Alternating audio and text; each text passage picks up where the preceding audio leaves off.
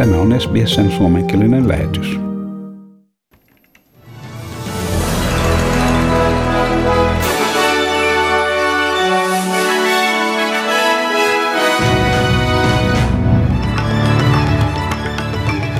Labour aikoo käynnistää laajan selvityksen siitä, minne Australian sotilaita sijoitetaan, jos Labour voittaa tulevat liittovaltion vaalit.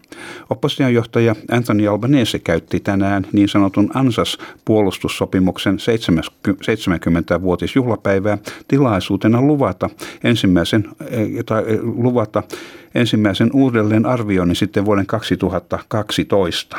With the US again engaged in a global force posture review, it is time for Australia too to have a closer look at our own posture to ensure that it fully meets the times. The Indo Pacific would remain a key focus, and the review would ensure the government is considering both long term strategic posture and, given fast moving events in the region, short term needs.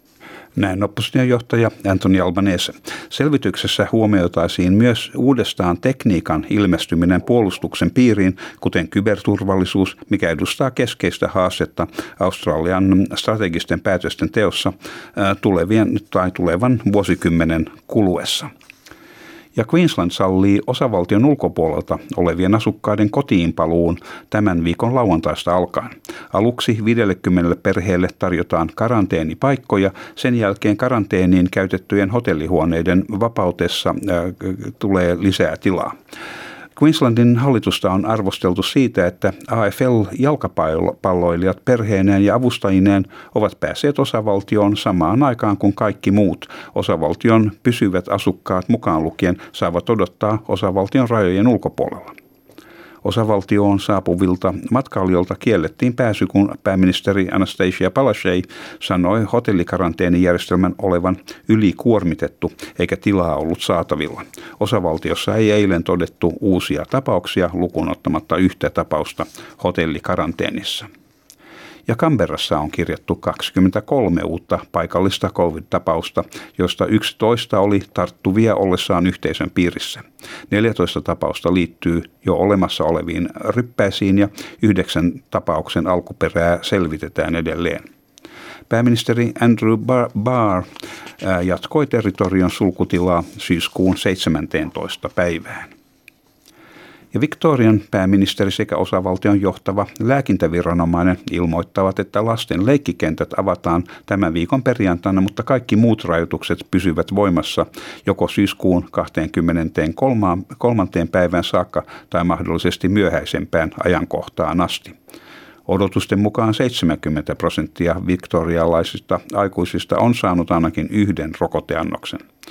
Pääministeri Daniel Andrews sanoi, että rajoituksia ei vielä voida merkittävästi nostaa, huomioon ottaen, että samana päivänä osavaltiossa todettiin 120 uutta tartuntaa 56 000 testin tuloksena. What we must do is suppress case numbers sufficient to buy us time, to buy us time to get people vaccinated. We can't ease restrictions today in any profound way, but it's simply not possible. Uh, we are in for a difficult time, a challenging time over these coming weeks. But it is simply not possible to make wholesale changes, to have a freedom day, if you like, or an opening up day in metropolitan Melbourne in the next few weeks. Näin Victorian pääministeri Daniel Andrews. Kunhan 70, prosentti, tai kunhan 70 prosentin tavoite saavutetaan, liikkumissäde omasta asunnosta laajennetaan viidestä kilometristä kymmeneen kilometriin ja liikuntaa ulkosalla saa harjoittaa kolmen tunnin ajan. Rakennustyömaat saavat toimia 50 prosentin vahvuudella, kun 90 prosenttia työntekijöistä on saanut ainakin ensimmäisen rokotuksensa. Ja syyskuun ensimmäisenä päivänä New South Walesin osavaltion pääministeri kannusti yrityksiä ja asukkaita valmistautumaan elämään koronaviruksen kanssa ja avautumaan. Kuitenkin osavaltiossa kirjoittiin 1116 uutta paikallista koronatartuntaa ja neljä kuolemaa. Terveydenhuoltoviranomaisten mukaan neljä kuollutta naishenkilöä olivat iältään 50, 60 ja 70 sekä 80-vuotisten ikäryhmistä. He eivät olleet rokotettuja sekä heillä oli myös muita sairauksia. Tämä, tämän tuloksen osavaltion COVID-19 kuolemat nousevat sataan sitten pandemian alun. Ilmaistuaan osanottonsa kuolleiden omaisille pääministeri antoi seuraavan julkilausuman. where you live in New South Wales, please expect to have much more freedom than what you do now, so long as you're vaccinated fully and so long as 70% of our residents are vaccinated. And details of that will be provided in the next little while. So, no matter where you live, life will be much, much better, much freer. Siinä New South Walesin osavaltion pääministeri Gladys Berejiklian.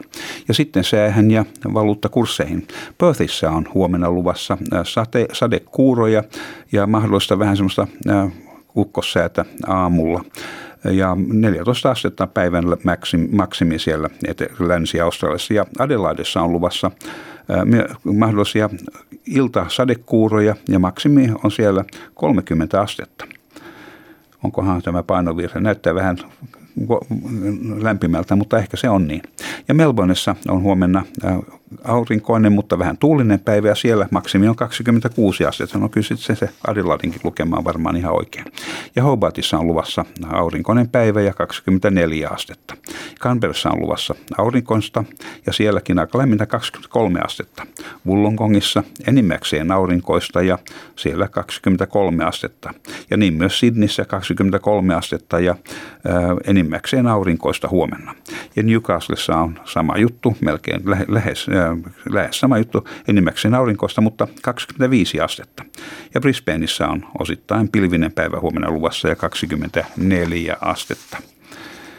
Ja Townsvilleissa on luvassa osittain pilvinen päivä ja siellä maksimi on 28 astetta. Ja Kensissä on luvassa mahdollisia sadekuuroja 28 astetta. Ja Darwinissa myöskin äh, mahdollisia sadekuuroja 34 astetta. Ja Helsingissä tänään on aamulla aurinkoista, päivämittaa lisääntyvää pilvisyyttä ja illalla sitten mahdollista sadetta. Ja Helsingin maksimi tänään on 14 astetta. Ja Australian dollarin kurssi on 0,62 euroa ja euron kurssi on 1,61 Australian dollaria. Ja siinä olivat tämänkertaiset uutiset.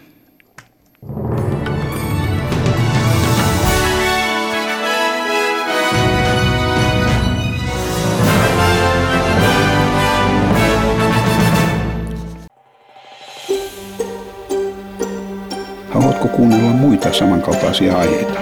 Kuuntele Apple, Google tai Spotify podcasteja tai muuta suosimaasi podcast-lähdettä.